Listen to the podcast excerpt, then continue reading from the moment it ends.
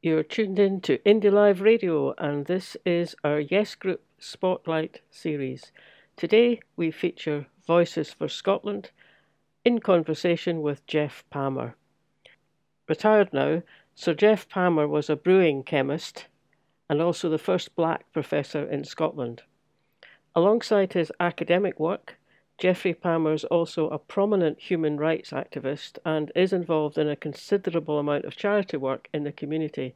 He's written a book on the history of slavery called The Enlightenment Abolished Citizens of Britishness. It was published in 2007. And he has spoken out extensively against the slave trade. Indie Live Radio want to say thank you to Voices for Scotland for agreeing to let us broadcast this meeting.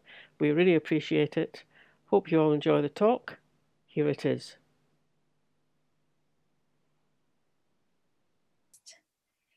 Um, yeah, so we're Voices for Scotland. We're a small organisation um, campaigning for Scottish independence, and what we've been doing over the last few months is we've been trying to have different conversations, different inputs into our weekly conversations by having these get togethers and in conversation events. So if you haven't been here before, it's great you're joining us. And if you've been here before, thanks for coming again.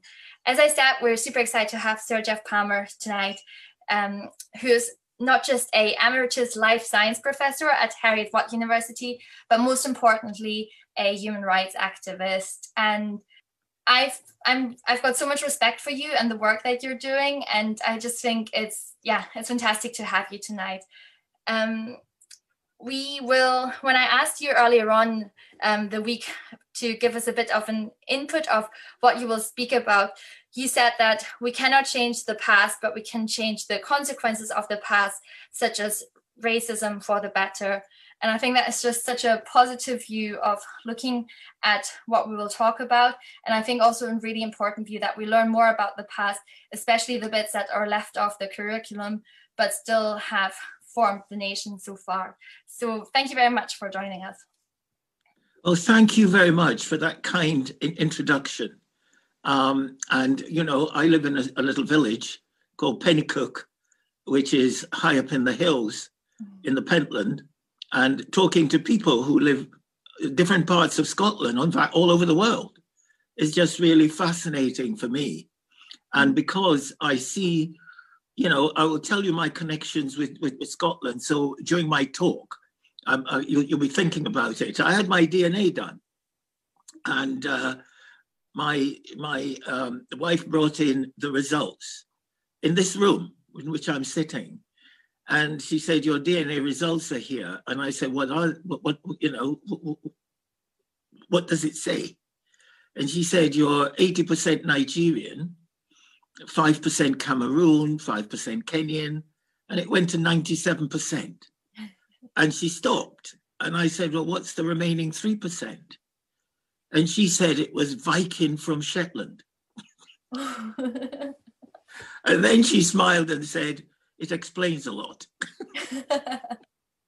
so again, I was I've been talking about Scottish connections for years, you know, before 2007.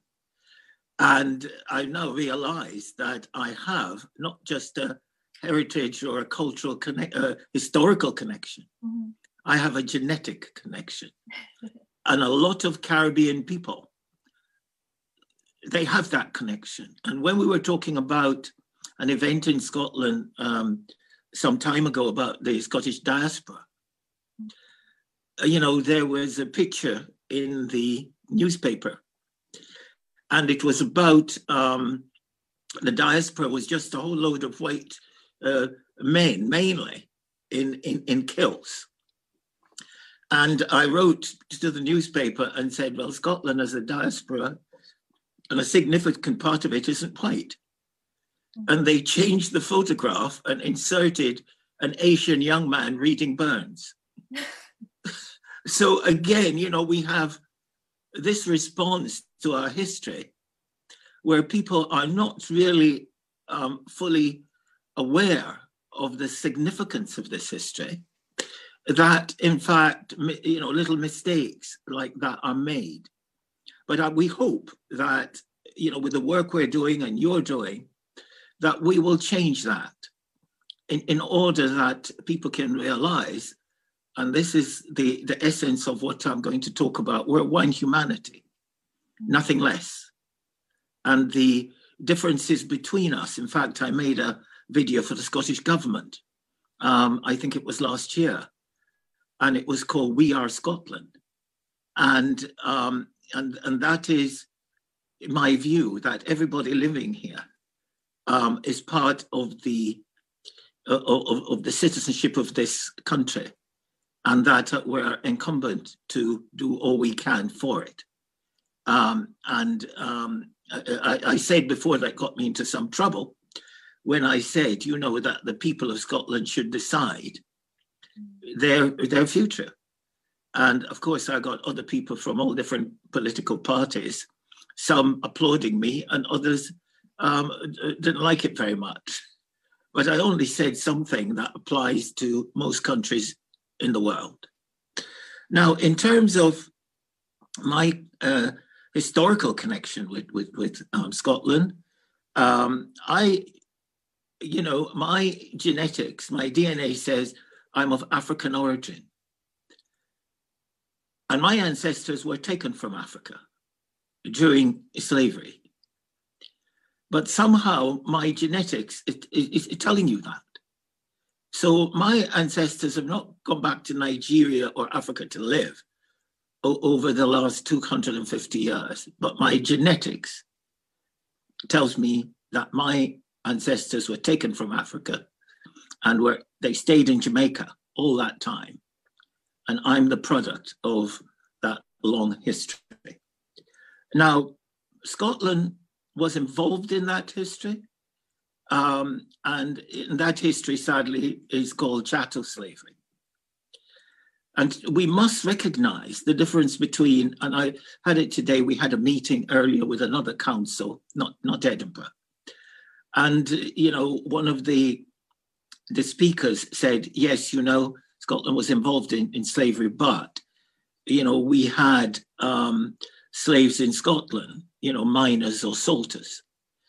And um, I didn't want to, you know, have an argument, but the point there is, is that a chattel slave, and this is where we must begin, a chattel slave, a British chattel slave, had no right to life. A British chattel slave was property. And that's why in 1833 34, when the slaves were emancipated,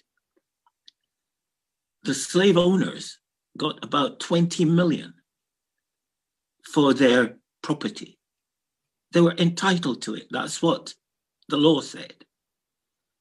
And that entitlement did not apply to slaves in any way. They didn't get a penny.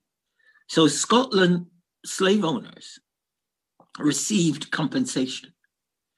And we can check that. It's easy because it's on the slave compensation list, of which I've got a copy in, in this room. And the largest recipient of slave money or money for compensation for slaves was received by Sir John Gladstone.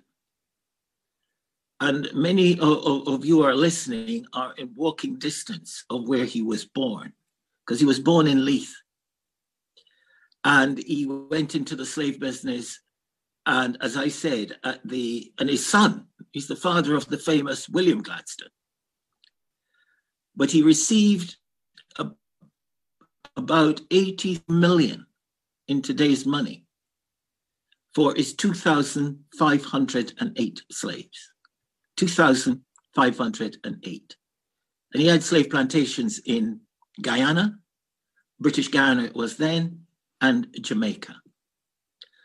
We also have, if we're going to look at it in, in, in contrast, you know, we have the politician, Henry Dundas, and I've been struggling, as you know, to get a appropriate plaque placed on his statue in St. Andrew Square. And um, he was a politician that stopped William Wilberforce abolishing the slave trade and others for 15 years from 1792 to 1807. and he was impeached in 1806. as the last British politician to be impeached for taking Navy's money. He was impeached in 1806, and the slave trade was abolished in 1807. The academics will say, oh, it was the French Revolution, and it was towards the end of the French Revolution, and that's why slavery was abolished. Historical facts are that he was impeached in 1806 and the slave trade was abolished in 1807. Some people say, well, the House of Lords let him off, so he wasn't guilty. The point is, he had to resign from the government and also as a member of the Privy Council. So it was a serious act. Now, Scotland's involvement what I summed it up and said, you know, Scotland had 30% of the slave plantations uh, total in the Caribbean and owned over 30% of the slaves. And if you look through in 2007 to try to get an idea of that, the relationship, uh, you know, I'm a bit of a scientist, so I did a bit of lateral thinking. And then I sent off for a Jamaica telephone directory. I don't know why I did it, but I did. And when it arrived, I looked at it and was surprised by the names in it. Over 60% of the names in the Jamaica telephone directory are Scottish. My mother's name is Lamond. My cousins are Moats, Woods. Um, and um, I, I, can't even remember some of the others. Gladstone, there's also a Gladstone Wood in, in my family. So we have a link there through names, which are not African, but these names were taken from probably slave plantation owners. And my family still live on my mother's family, my mother's side, still live on a plantation in Jamaica called Marshall's Pen. And Marshall Pen, as a slave plantation, was very large, you know, over 900 acres. But my family live on a small few acres still. But it is called Marshall Pen. And the entire plantation is also called Marshall Pen. And it was owned by Lord Balcarres. You know, there's a Balcarres Street in Edinburgh and a Balcarres Court, I think. And Lord Balcarres was Dundas's, Henry Dundas's governor in Jamaica between 1794 and 1801 he was the governor and he became a notorious slave owner. His wife lived on George Street. She had two houses there. I think one was the Laura Ashley building. And he has a great estate. The family still has it in Fife. So here is my family living on Marshall Payne, Marshall's Pen, and I do. I'm doing now a lot of work in the relationship between Henry Dundas and Balcarres. Um, so that's how close the history is. It's in touching distance for some of us. Now, that is Scotland's link in a, in a, in a, in a small nutshell um, of the relationship between Scotland, Africa, and the present descendants' heritage. Now, if we look at, you know, um, how can we bring about any change? And we're talking about change, I'll focus on how Black people are seen.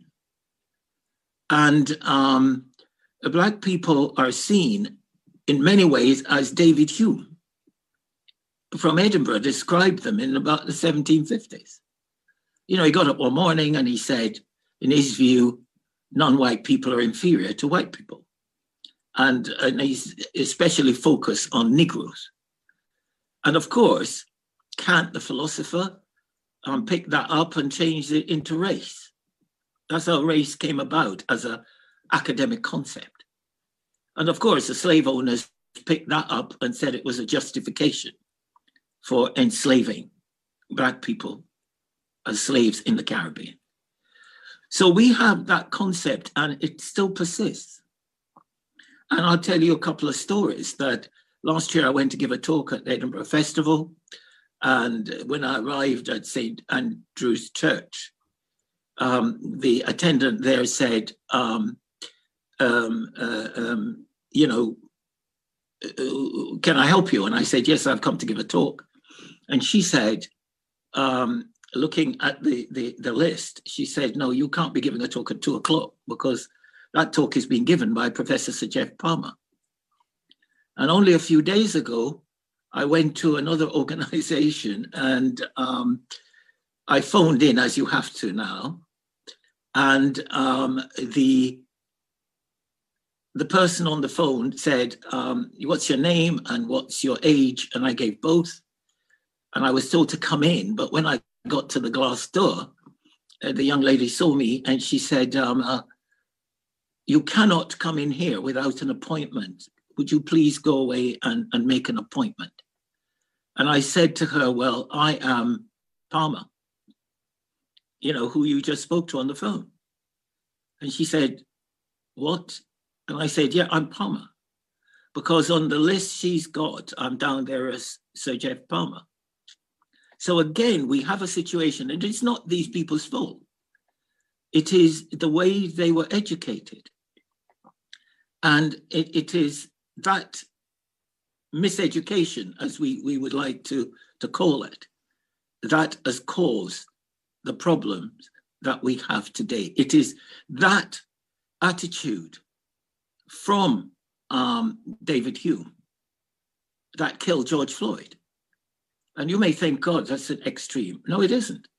It is the policeman inherently believe that the person who's kneeling on was inferior to him, had not contributed much to the society, and therefore he, he, he wouldn't be reprimanded you know, for it. Not even his colleagues standing next to him thought it was wrong. And I'm speaking to you today is because of that sad incident. The world saw how Black people were perceived and treated. You know, there have been killings before, but nobody has witnessed it over nearly nine minutes. And I think that we have a lot to do in order to change that. And it can be changed. As, as I've said, we can change the consequences of, of, the past, but we can't change the past. So it's no point somebody saying to me, but that was the past. No, the past has consequences. And one of the sad points is that we sometimes have academics, historians, and we're in the middle of that battle at the moment, where, you know, I've, I've managed to get Edinburgh Council with other people's help on a committee to discuss the changing Henry Dundas's plaque to say that with one word, he gradually abolished the slave trade. And during that period of gradual abolition over 15 years, about 630,000 Africans were transported into slavery on the basis of one word, gradual. And all the politicians at that time knew. They knew that, in fact, gradual meant never. The Prime Minister Pitt says it. I've got a plaque in my room here where the quoting Pitt at the time, and he said it was gradual meant waiting for a contingency, refusing to act until a thousand favorable circumstances unite. That was what Pitt said, and that meant never. And therefore, we still have academics today saying Dundas was an abolitionist. When one of his greatest slave owning friends and, and associates who Dundas help, the slave owners, what in fact um, uh, James Bailey, MP for Horsham, said that abolitionists were low men. In fact, the full quote is abolitionists were, um, you know, um, ignorant low men. And therefore, he couldn't be referring to Dundas in any way. So we have a definition of an abolitionist coming from a slave owner. So academics, we must get them to stop um, manipulating the truth because the Scottish people can take their own history. They can take the good and the bad of it. They don't need historians to, to, to, to moderate it. and manipulate it for them. And many places I've gone in Scotland, from the north to the south to the east to the west, and I've given lectures since 2007, since the commemoration of the abolition of the slave trade. And the consistent response has been a consistent response. Why hasn't anybody told us this truth before? And the point is what they're saying. They've never heard of Dundas and his role in the slave. They've never heard of Gladstone and his slave ownership.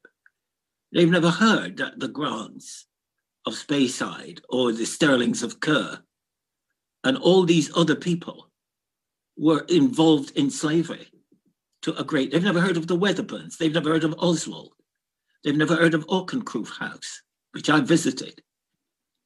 They've never heard of the stained glass window in the cathedral and the necropolis, which is built by a slave owner, and the Gallery of Modern Art, which is a slave master's house. And a significant number of the houses in the new town are built or bought with slave money. I looked at one the other day which was about a thousand pounds before slavery was abolished. Today, it's 2.78 million in the new town. The point is that that history cannot be changed. And if you uh, did not know what I'm saying now, then in fact, you're, you've been shortchanged on your education. And people like, whether it's Michael Fry or Tom Devine, and, and the other historians, uh, you know, Professor Cairns, all these people have been involved, and you now have Tom Devine writing that slave owners and Dundas were working together in his book, in one of his books. And uh, recently in the, in the, I think it's Herald on Sunday, you may have seen it. The journalist, the journalist, I think is Kevin McKinnon, who actually wrote an article quoting Tom Devine regarding Edinburgh Council as a kangaroo court because they put the truth on Henry Dundas's plaque. The point is that the, the journalist, you know, referred to me as a chemist and um, as somebody working with the council, which is not true. And, and then in the same breath, he describes Sir Tom Devine as a historian of very high standing and also of a particular chair in history. And what he's doing at a, at a stroke was the readers who were reading that would see me as not being qualified, not being able to say anything to the council, whereas Sir Tom Devine is perfectly highly qualified to do so. And that is not true. And thank goodness, you know, one of the, the vice principals of the Edinburgh University, um, you know, James Smith, actually put on Twitter, and it was so good to, to see that, because what we're lacking are, are people in authority to speak out for people who don't have the capacity or the chance to speak up for themselves. And what he said that myself and Tom Devine were equally qualified. We were both emeritus professors of respective universities. He also said that the chair, this, this great chair of history, is a myth. And he also, you know, refers to the newspaper article as biased in its representation. And this is 2020, last week. Mm-hmm. Now, why is that necessary? The point is that buried in our subconscious is this slavery. And therefore, it must change. Because that article, people may smile, but if that were in the United States, somewhere in the south of the United States, somebody could have done me a lot of harm. Mm. And I've done nothing other than try to say from what I've read and what research I've done, this is the situation. I try to make it evidence based. Now, you know, how can we, you know, within a diverse society, make it diverse management. Because a diverse society without a diverse management is going to be inefficient. We have people of different cultures, different attitudes, different behaviors, and we need to know how to manage that and to get the full potential out of people. You know, I'm from the Caribbean and I'm a black boy brought up in a tough part of Kingston. I've lived in London, I've lived in Haringey, and you know, I've managed to get through the educational system with a lot of help from a lot of people. And when Guinness wanted an expert to go to Nigeria to help them look at their um, brewing difficulties, they didn't ask about color. They picked the person which was at the, the, the best capacity to solve the problem. And that's what we should be doing. A lot of my students are doing very well in Scotland. They're part of the Scotland's economy. And I won't call any names, but some of the, the most successful craft brewers in, in, in, in Scotland and in the world are, are my students. And therefore, that's what we need. We don't want this um, picking and choosing based on a pigment. So, as far as I'm concerned, and I'll stop because I don't want to keep you too long, um, that Scotland has had that relationship and link with slavery. You know, but the point is that we, if we, when we understand that, there are good people out there, and we don't want the, the historians making excuses for them. They don't want that. They wouldn't want a Joseph Knight case, which abolished slavery, that people are told and therefore that gives you an excuse. You know, it balances. You've abolished slavery, so therefore you are involved in slavery, so that in fact balances. It's a nonsense. Evil is evil. It can't be balanced. It can be adjusted and, and, and, and changed for the better. And therefore, um, this nonsense about the Joseph Knight case, um, you know, Scotland abolishing slavery before British slavery was abolished, is just nonsense because I've said to the people involved, define Joseph Knight slavery. I've defined chattel slavery. It's a black person that had no right to life and was property. Joseph Knight was a servant, and therefore you cannot abolish slavery with a servant. But finally, what I would like to say, you know, irrespective of what I've said, the most important thing, what I've said this evening, is the professor from Edinburgh University who actually called out the attack of which the Herald on, on, on, on, Sunday and, and Kevin McKinnon leveled at me. And that's one of the most significant aspects that we can do to stop racism is to call it out, whether it's your friend, your family or associate, or when you're at work. And finally, you know, my experience has told me that we're all one humanity, nothing less. And that's what we should recognize as we move forward. Thank you very much. Thank you so much. Um, really, I really appreciate you sharing all your experience and um, insights here. It's just, I've, I've seen you speak before and I'm always, um, yeah, I think it just really everything you say it stays with me after the conversation because it is such an interesting insight that I won't have. You know, the experiences you live, um, other people won't have, and I think it's really important that we make sure that more and more people learn about it. And Professor Palmer, there was so much in in what you were saying about um, why it's still important to talk about the past and learn about the past I'm myself, I'm from Germany. So I grew up in school with constantly learning about the Holocaust, about um, the Nazis, about all the horrible, horrible crimes that were done during that time.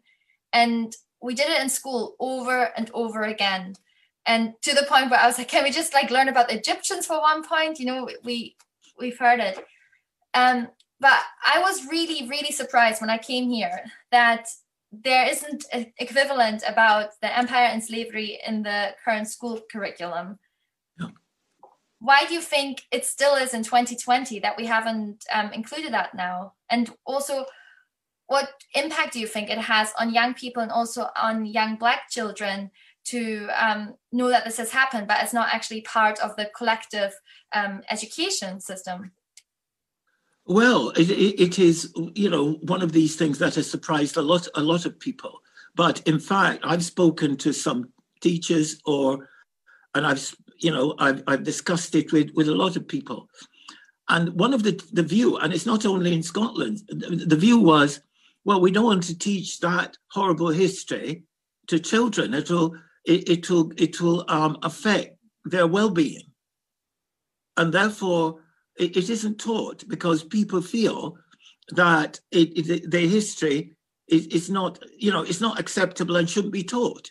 Other people have just left it out because they don't like the idea of that Scotland was involved in in in, in this slavery. You also have a, a situation whereby a lot of the teachers are completely ignorant of this history themselves because they weren't taught it. So we've had a, um, a, a, an attitude throughout the whole country for since slavery was abolished or before. And therefore, that must change. And the Scottish government has just set up a galleries committee. So the government is starting to do something. The council I was speaking to earlier before I joined you has set up a committee, and we are going to look at this history. The Scottish government set up a, a galleries um, museum um, a, a steering group, and they want to be advised on the histories in our museum and how we can um, uh, make them functional in terms of our education um, uh, uh, system. So the government has finally recognized it's at government level for the first time. And I think the changes will come. You know, for example, Glasgow University actually looked at their history, came up with the truth, and said they earn about 200 million and that they're going to set up scholarship links with the Caribbean and with the Black community in, in Britain. The Heriot-Watt has just um, uh, worked a, uh, uh, a, scholarship with the Royal Bank and NatWest Bank, and they're going to, to, to, to fund um, a scholarship for B, a BAME um, uh, um, student so a lot of things are happening. People are looking at museums.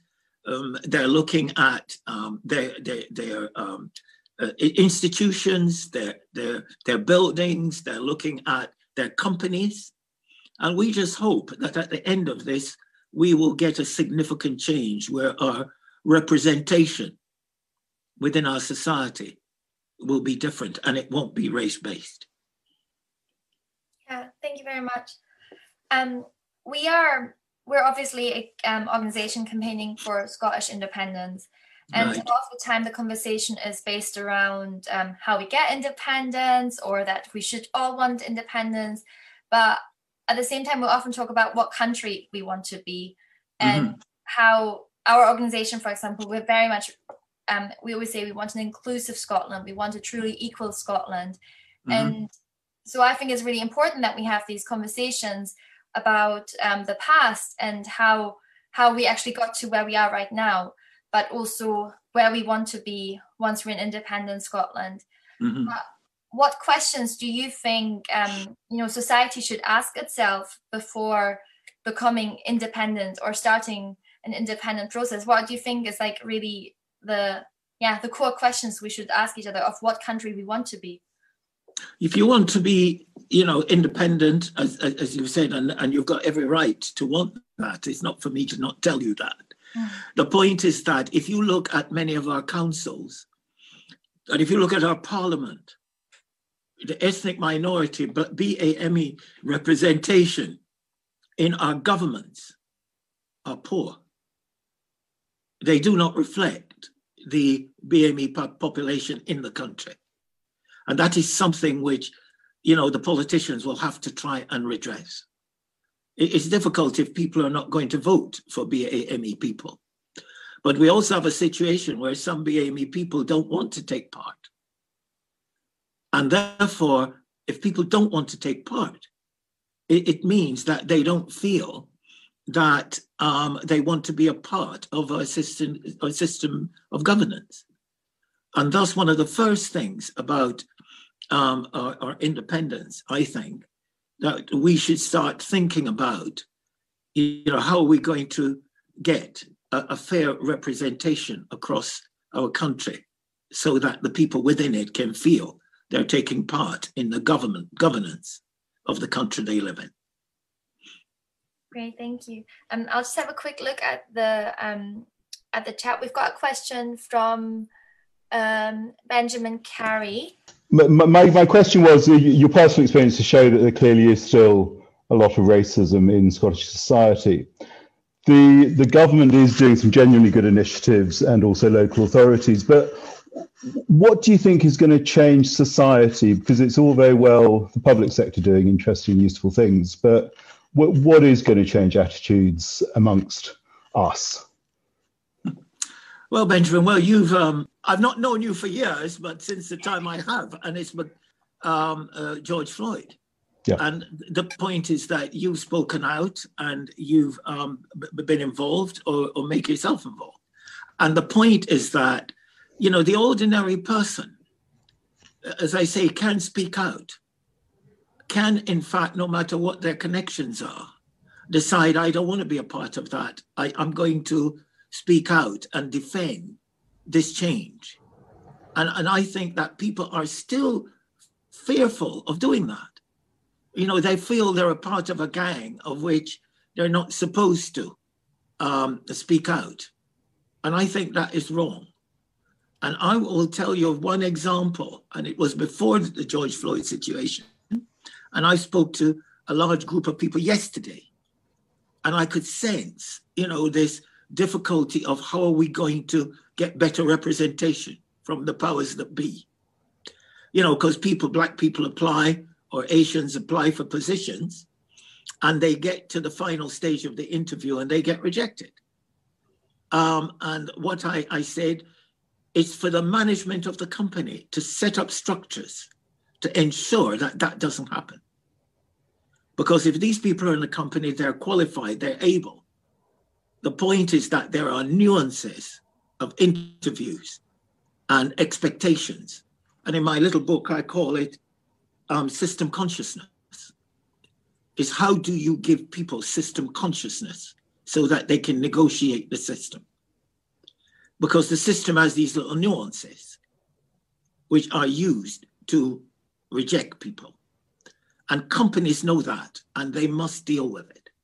And I did some work with the NHS, um, uh, uh, Edinburgh and the Lothians. And they realized that they had only four BAME managers, four, when you consider the size of the nursing staff. Very highly qualified, but four managers. And a course was set up, a training course designed to deal with aspects like interview failure. And, and, and, and I gave some lectures on that course and other people. Even the BME people didn't trust it at first. There was a lady, you know, called um, Mrs. Suleiman, that's right, who was involved as a nurse, black nurse on that course, Mrs. Suleiman. Now, within three years, less than three years, because of that course, we've now got over 25 managers from the BAME community. That's what needs to be done. It has to recognize the problem and be honest in terms of, of solving that problem. I'll give you one example. One young man was wearing a particular kind of linen suit for his interview. He was a great nurse. But because he was wearing the wrong kind of, of, of, of, of, of clothes for that for this interview. He was rejected. And I had a word with him and I pointed that out. I said, okay, if you're on a plane, you know, and the pilot comes in smoking a, a fag in slippers and wearing a t-shirt and said, I can't fly and the door is open, would you stay in? And he said, no, I wouldn't. I said, that's what they're saying. No problem since. The point is that um, the, the it is what I call a Eurocentric society, is keeping it Eurocentric, with people who are from different backgrounds, and this is poor to poor white people who don't understand the nuances of rich white people or middle class white people. And therefore, we need to use education to get rid of those prejudices, some of them racial, some of them are class. And that's where I feel that we need to do. And people like you, Benjamin, who have spoken out, and like the principal of Edinburgh, the vice principal, who actually saw that article in the, the Herald on Sunday and spoke out. And, and I think that will change. A lot of Black people have seen that. Mm. So let's do what we need to do to remove this Eurocentric aspect of our society that actually discriminates. Thank you. And Julie, also what you've been talking about all along that actually Scotland isn't just as Eurocentric as we think. There's always been people from other cultures and um, black people who have contributed mm. to this country, but we seem to remember it the way that it's taught at the moment as a very specific way. Um, so actually, one of the questions that did came up from um, Leah um, Gunn Barrett is, um, wait, actually, sorry, N- Nina Monday asked before, do you think within the debate of Black Lives Matter, we could also talk about the horrible legacies of colonialism? Well, well yes. I mean, the the the legacies of of, of, of, of the legacies of, of colonialism, a lot of that is slavery. You know, you had a you had 800,000 slaves in the Caribbean, you know, covering most of the Caribbean islands in terms of population uh, for one country. Of course, you've got India and you've got um, other parts of the, the world where, where Britain has colonies. At one time, I think Britain was managing a fifth of the world. so, you know, um, colonialism is there, it's spread all over the world. And I think we should address the consequences of that. Um, it, it is not just about slavery. I'm talking about slavery because uh, it, it is the the black population in the new world you know which i've described as the most profitable evil the world has known where human beings were bought and sold for for hundreds of years. And that is not you know um, it is colonialism but with an addition to it which must be accepted. Thank you. Um, Leah, do you want to um, come in and ask your question? Yeah, sure. Thanks, Professor. Um, really wonderful work that you're doing. I think as you're you're correct that education really is the key. And I grew up in the United States. You can probably tell from my accent in the 60s and 70s, and there was really nothing about our the genocide we committed against the American Indians. Certainly, slavery, peonage. A lot of these things were just not taught.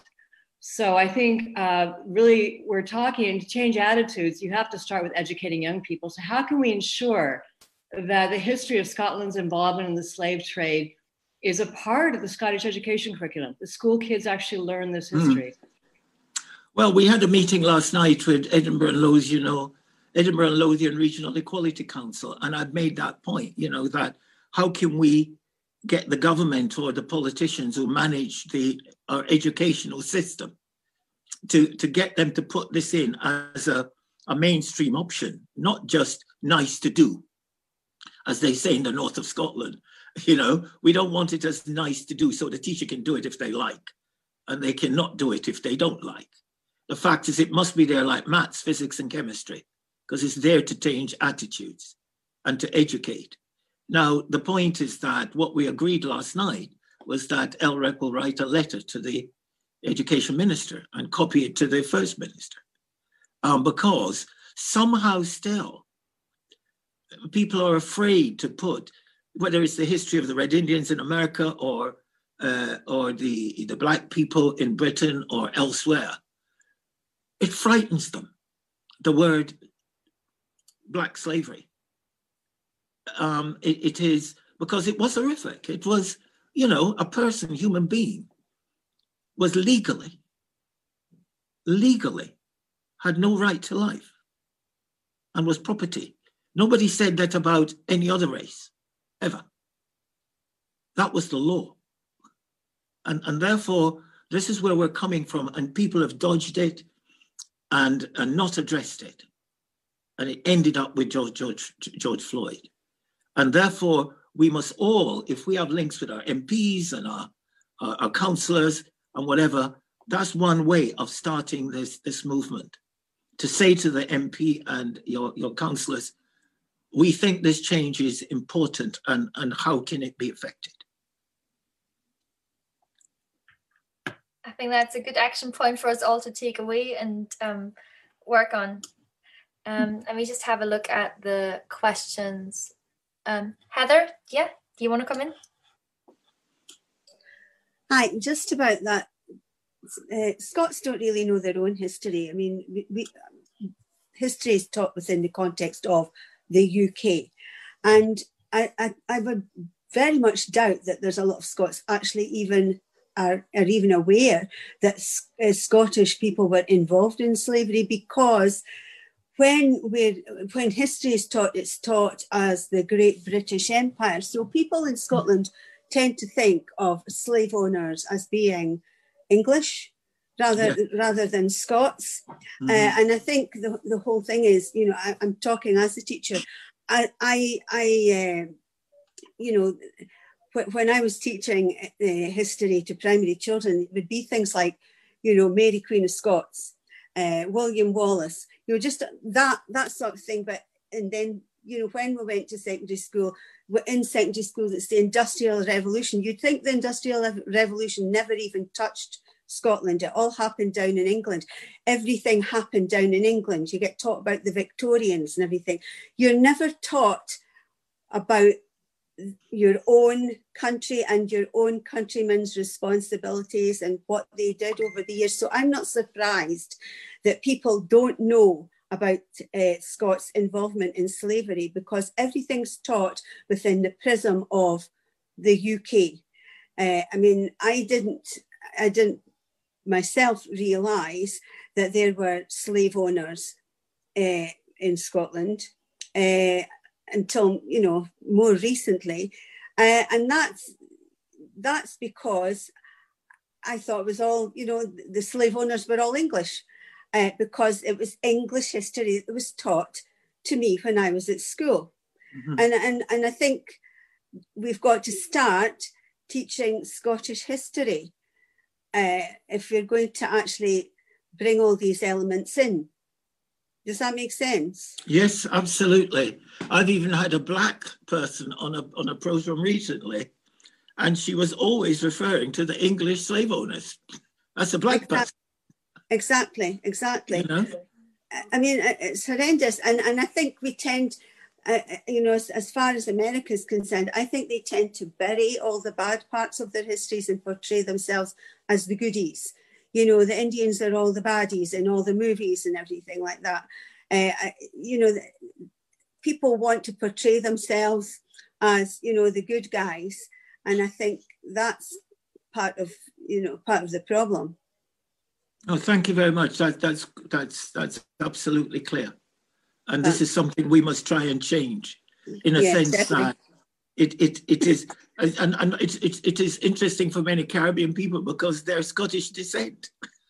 Yes, yes. Whether genetics or through names, and a lot of us it's, it's genetics. Um, I have, I have a, an African American friend, and her name is Macklemore, and she said, you know, I, I probably descended from some uh, Scots uh, slave slave owner, you know, in in her heritage, you know, because she's got a Scottish name. Uh, it's, oh, yeah. You can tell from our, our skin color. Yeah. you know that you, we didn't take this um, skin color from Africa. No, exactly. and therefore, it, it is there. It's obvious. It's just that we so try so hard to deny this. Yeah. And and and and and, and, and historians are saying we can't teach them that. One historian actually told me that he wouldn't he, he wrote a book um, and, and, and, and, and, and because he felt and, and, and, and moderated it because he didn't think the Scots could take their history. Yeah. I mean, Clara said earlier, you know, that when she was at school, that she um, learned about the Nazis and whatever. I think that you, you have to own your history, and by that, you have to own the bad parts as well as the good parts. That's right. Uh, Thank you. You have, to, you have to take responsibility. Thank you. Yeah, thank you. I think we've got um, another question from Norman as well. Um, Norman, I'll just ask you to unmute yourself. Hi. Um, I'm torn with lots of bits and pieces of questions as a result of your, your talk, no uh, Professor Palmer. Uh, and, and, I have a question which I submitted, which I'll come to in a second. But see, when you started off explaining about your DNA, I'm yes. afraid I've had my DNA done as well. Yes. And I look white, don't I? Uh-huh. But in actual fact, there's a woman buried in the southern necropolis in Glasgow, uh-huh. where I live, and she is mixed race, and she's my great great great grandmother, and she's Wonderful. my direct female ancestor. So you'll know from DNA testing, um, uh, Professor Palmer, that see you can track your direct female ancestry. Just yes, very much so. So I, I know for a fact that her mtDNA, which is my mtDNA, it's sub-Saharan African. Right. And no ifs or buts. I've had it tested by different companies, um, right. and it's all come back to the same thing. Um, you were tracing some of your ancestry to various West African countries. Yes. Um, from a, a, group that uh, I'm in touch with in America, they're saying that the nearest match for our sub subgroup of this particular um, Black African the lineage. Uh, the nearest match at the moment is in Burkina Faso, or right. there, um, which is a bit of a revelation for some of my extremely white relatives from the same person. Um, the, the, the story, however, about this particular person, uh, where she's buried, is not quite lost. There's layer numbers and so on, but you can't find her because right. the, the vandalism in the southern necropolis, if you've ever been there, is extreme. Oh, yes, yes, I know. And the, I've no idea what kind of memorial would have been there, but since her son-in-law was uh, uh, a bank clerk, I think he would have raised some money for it. Uh, yes. But it's always long gone. But see, uh, this lady there is a portrait of her. I have it somewhere in the house, but I didn't think I would be talking about this. You can tell, if you're an honest person, you can tell she's mixed race. She's not 100% European. You're kidding. Yes, it's obvious. Right. But her white descendants invented a story. Right. Not as much to deny that she was black, but to just blank out the possibility. And it's like yes. a fairy tale. And it's completely, it's not 100% false. It's built on some facts. But see, it, you know, the attempt to deny it is ridiculous. But they, most of their descendants now know otherwise because I sent them DNA results. but see, the interesting thing is, this is uh, a young lady as she is in the portrait I've got, which was when she married in Willemstad, Curacao in 1813. Mm-hmm. Um, she married a Gaelic speaking army officer in the British right. Army of Occupation and this was during the Napoleonic Wars. Right. And he took it back in the end of the day to the Western Isles of Scotland, to an island that's now uninhabited, with totally Gaelic speaking. Her, their only child, their daughter, grew up speaking the Gaelic language to age 18. Um, and when her husband died rather young, she had to claim the, the war pension. She had to go to a garrison in Glasgow to prove her identity and so on. And that's how she lived out the last days of her life in Glasgow and how I come to be here because I, you know, I'm a Glaswegian, right? So I'm part of this whole damn empire thing, not just the British Empire, the Dutch Empire, the Dutch right. slave trade, you know. Mm-hmm. But on another side, and this is maybe more pertinent to our discussion just now, I'm also related to a slave trader, um, a Scottish slave trader from Ochiltree in Ayrshire, nice little conservation village, you wouldn't think it, in South Africa, in Cape Town. And his last deal I found on the internet was for 500 people. Right. My great, great, great, great Uncle Sandy, 500 people, right? And this deal is like a conspiracy between two, three Scotsmen at the Cape. In 1807, after the Act had already been passed in London, abolishing the slave trade into British colonies.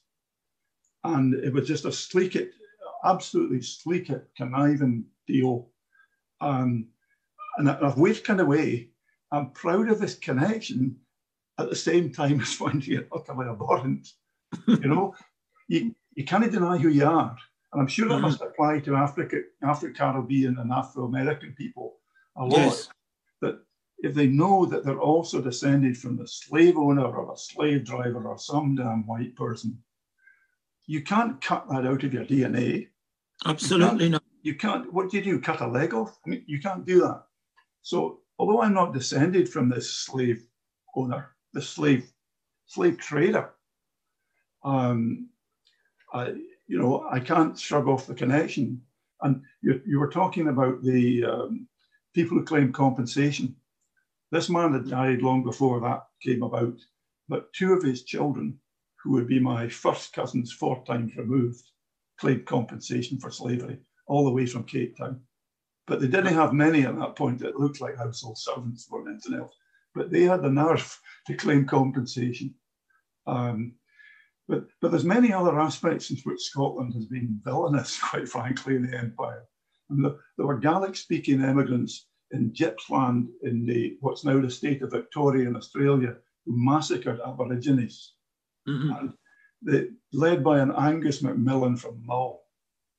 And they called themselves the Highland Brigade. Isn't that great? I, bet they, I bet they had a Union Jack and a Saltire. and they had rifles. And the Aborigines are throwing spears. And uh, at a place called Warrigal Creek, uh, the date is not in my mind, but uh, it's in a wee article I wrote for.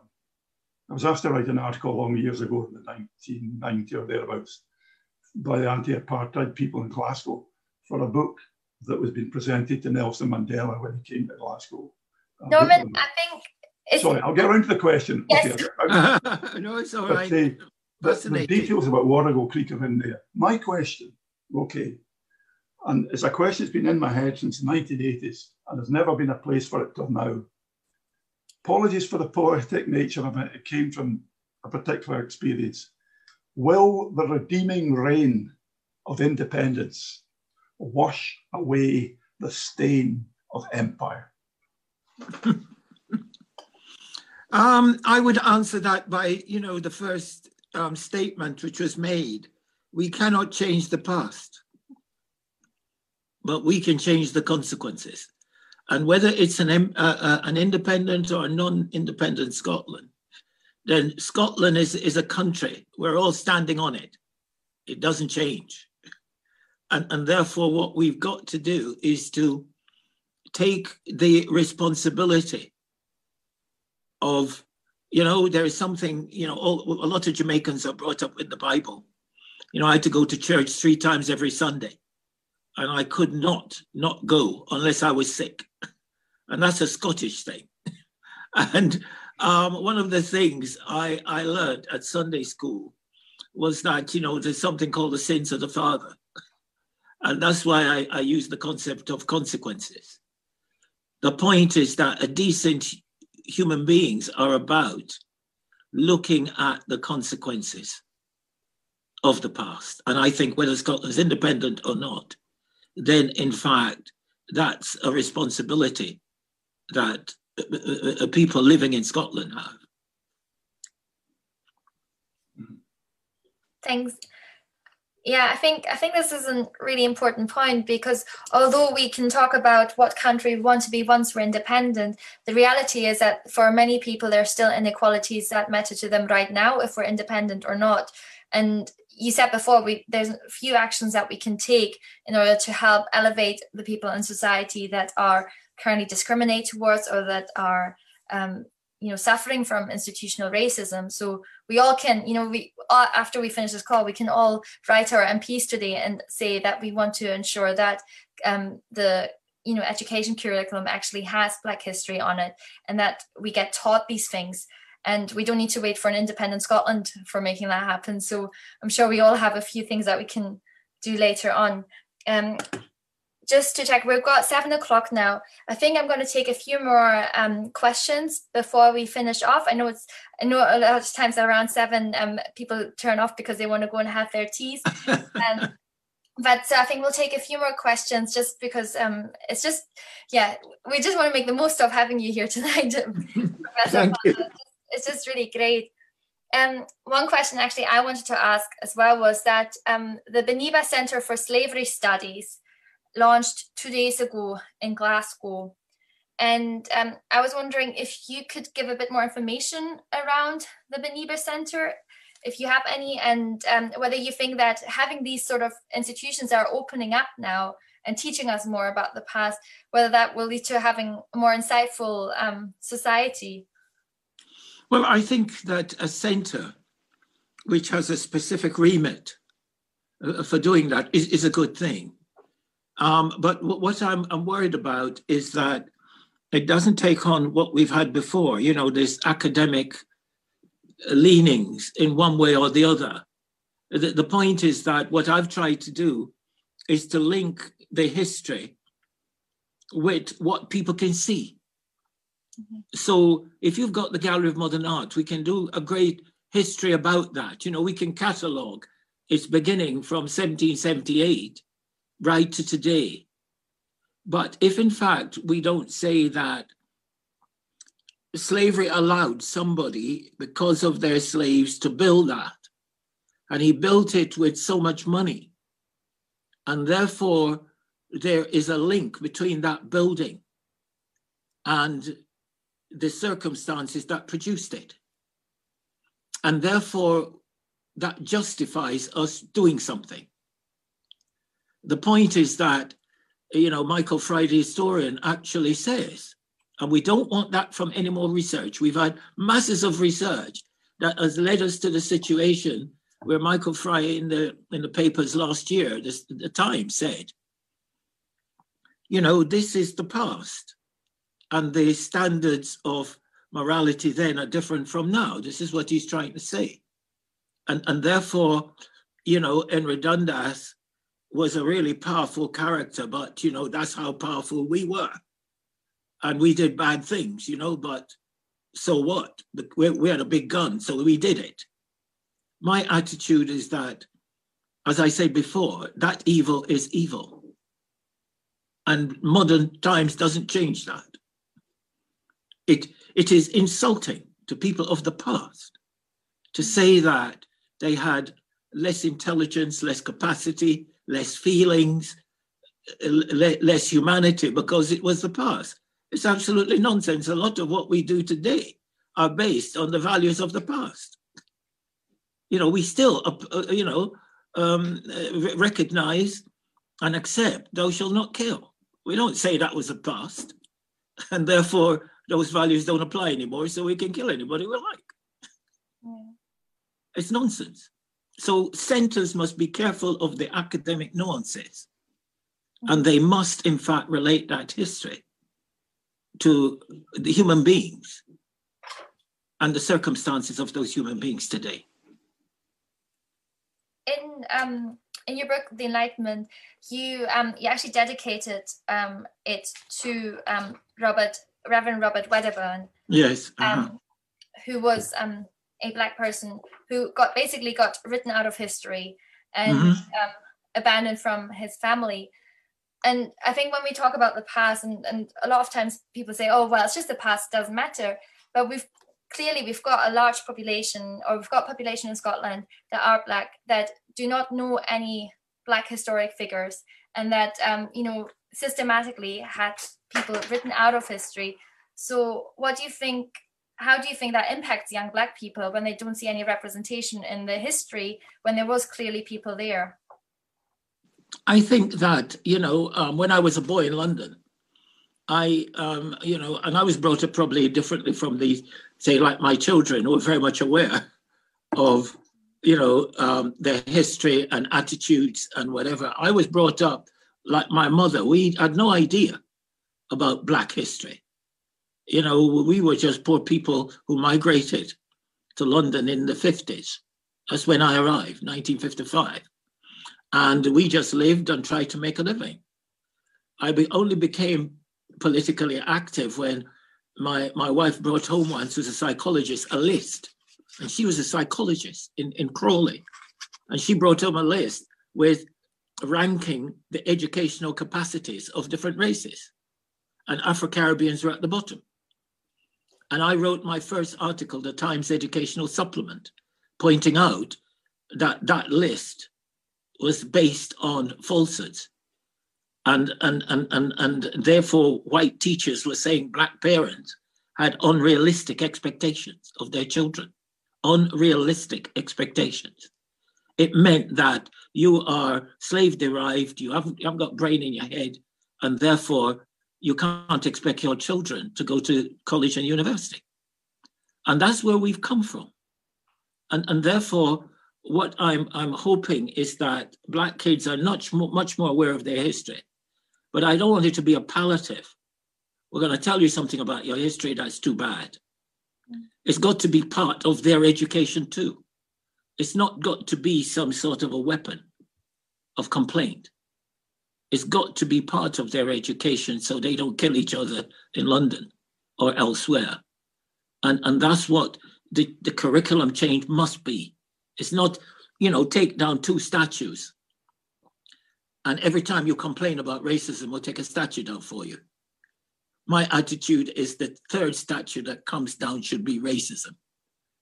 Black history isn't about, you know, every little October you you, you have a few meetings you know, it, I, I love the October focus.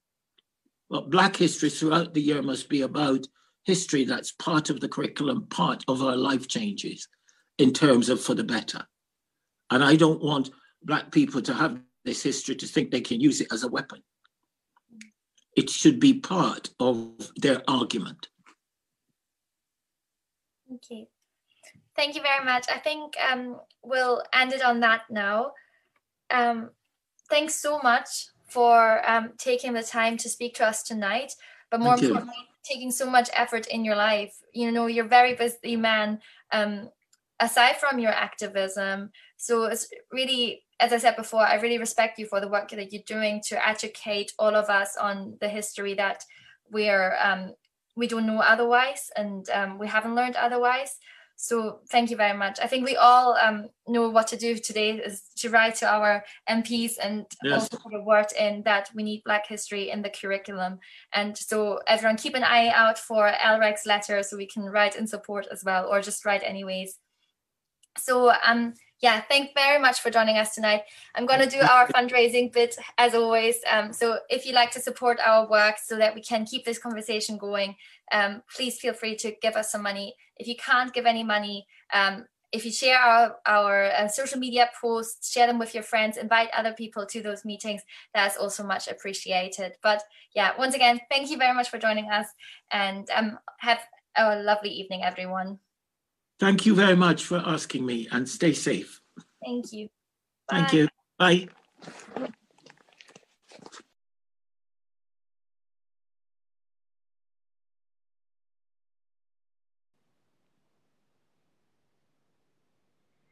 You've been listening to Indie Live Radio, Yes Group's Spotlight series, where we broadcast talks and presentations from Yes Groups all around Scotland.